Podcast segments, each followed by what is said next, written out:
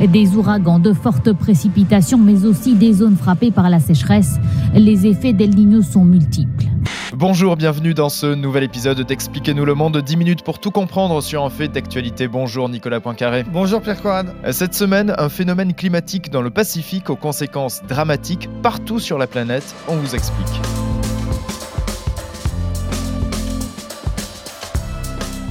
Ce phénomène, c'est El Niño, l'enfant ou le petit garçon en espagnol, une anomalie en cours de formation sur les côtes péruviennes, côté Pacifique, un phénomène brutal, cyclique qui génère des inquiétudes non seulement en Amérique latine, mais aussi en Asie, en Australie et même jusqu'en Europe. Trois bonnes raisons d'écouter ce podcast avec toi, Nicolas. Alors, on va essayer d'expliquer comment un réchauffement des eaux du Pacifique peut impacter toute la planète. On va se demander pourquoi on craint aujourd'hui un super El Niño et puis on va voir euh, quelles seront les conséquences possibles chez nous en France.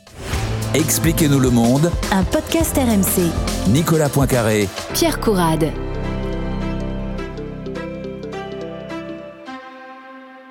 C'est l'ONU qui a lancé l'alerte. L'enfant terrible du climat, El Niño, est donc de retour, Nicolas.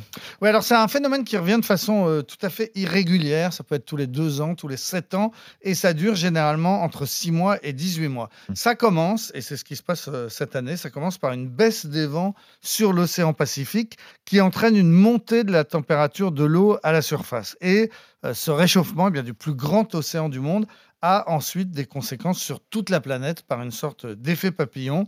El Niño entraîne généralement une augmentation globale des températures dans le monde entier, avec en particulier des fortes pluies, des précipitations en, Amérique du Sud et en Amérique du Nord, hmm. en Asie centrale et dans la Corne de l'Afrique. Et puis à l'inverse, de très graves sécheresses qui peuvent toucher généralement l'Australie, le sud de l'Asie ou bien l'Amérique centrale. Les premiers signes donc, de ce retour d'El Niño cette année ont été repérés au, mois d'avril. Ce sont des satellites d'abord qui ont mesuré des, des vagues d'eau chaude dans le Pacifique. Les océanographes américains ont confirmé la mauvaise nouvelle, c'est-à-dire le retour d'El Niño le 8 juin. Et puis finalement, tu l'as dit, c'est mardi dernier que l'ONU a officialisé l'alerte en demandant à tous les, États membres des, Nations Unies bien, de se préparer à une hausse des températures qui euh, est quasi certaine maintenant pour au moins six mois, mais peut-être beaucoup plus longtemps. Et puis ça faisait très longtemps qu'El Niño n'était pas euh, revenu euh, sur les côtes péruviennes. Oui, ça fait sept ans qu'on n'avait plus de, de, El Niño, et ces dernières années, trois ou quatre dernières années, on avait même l'inverse, ce qu'on appelle El Niña, donc, qui veut dire la, petite fille. C'est le euh, un refroidissement des eaux des, des Pacifiques qui entraîne un refroidissement global des températures normalement. Sauf que, mm. eh bien, sauf que les années 2015-2022 ont été les années les plus chaudes de l'histoire à cause, euh, cette fois, du, réchauffement global. Et c'est bien ce qui fait peur aujourd'hui, parce qu'on se dit qu'on va avoir euh, à faire face à un choc de deux phénomènes simultanés. On peut et on devrait avoir à la fois El Niño et en même temps le, réchauffement euh, climatique. C'est pour ça qu'on parle d'un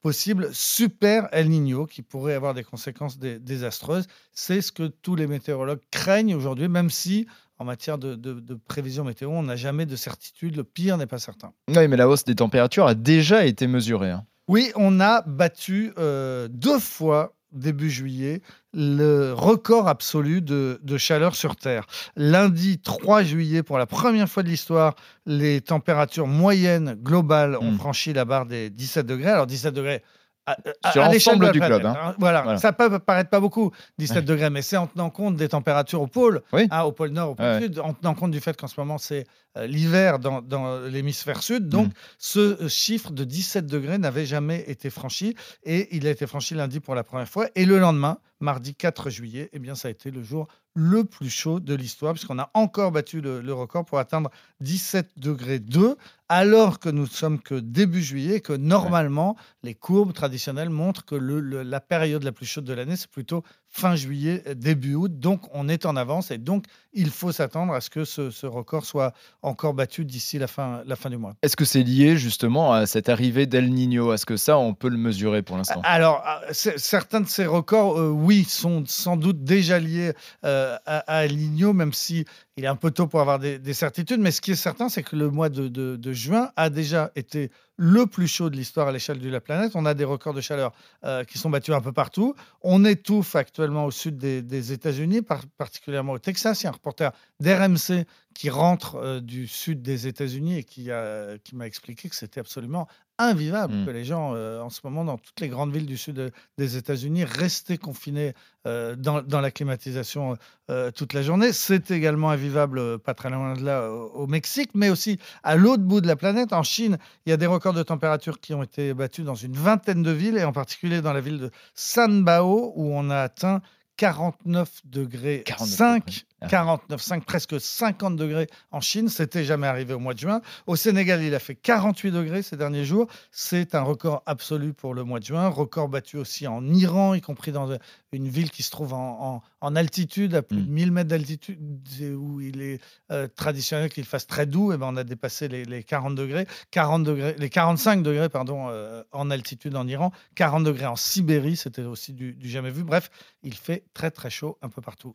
Et euh, chez nous, en Europe, euh, est-ce que ce phénomène El Niño peut aussi nous impacter, nous toucher? Alors, il y a deux choses en Europe. Il y a effectivement qu'on vient de vivre un mois de juin extrêmement chaud, le plus chaud de l'histoire en Grande-Bretagne, le plus chaud de l'histoire en Espagne, où on a eu des canicules euh, terribles dès le mois d'avril. On Ouais, très jamais vu précoce, ça. ouais. ouais. Ouais. En France, chez nous, elle est le deuxième mois de juin le, le- le- le plus chaud de l'histoire. Mais là, euh, c'est sans doute trop tôt pour qu'on puisse l'attribuer à, El Niño. Traditionnellement, l'Europe est le continent le moins impacté par El Niño, bah, parce qu'on est loin du Pérou et, de, et du euh, Pacifique. Et généralement, on a les conséquences avec retard.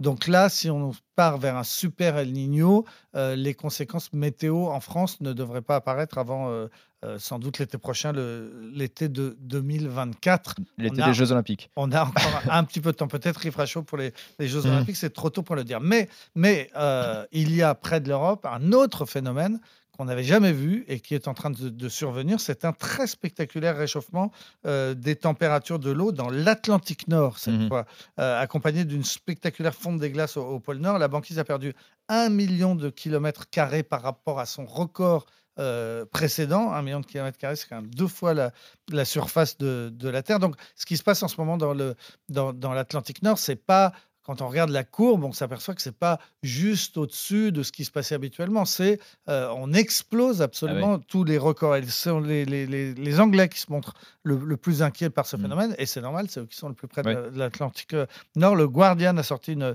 une enquête où il cite des, des météorologues qui disent que ce qui se passe actuellement, c'est dingue, c'est très inhabituel, très inquiétant. Il y a le patron du, du Météo France britannique, du, du service de, de- de prévision météo euh, britannique, qui explique que, que jusqu'à présent, on considérait que le réchauffement climatique, eh c'était un phénomène progressif, que c'était quelque chose de lent. On faisait Mhm. toujours des prévisions euh, vers la fin de, de- de ce siècle. Et là, ce spécialiste britannique, il dit on est en train de comprendre que ça va beaucoup plus vite que prévu.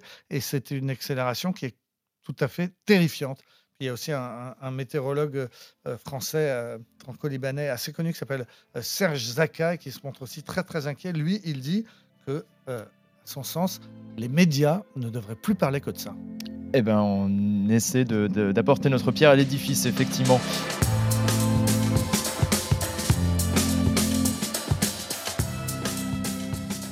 Merci Nicolas, c'est la fin de cet épisode. Merci de nous avoir suivis. Si vous avez aimé, n'hésitez pas à en parler autour de vous et à vous abonner. Nous sommes présents sur toutes les plateformes et sur le site et l'appli RMC. On se retrouve la semaine prochaine. À la semaine prochaine, Pierre.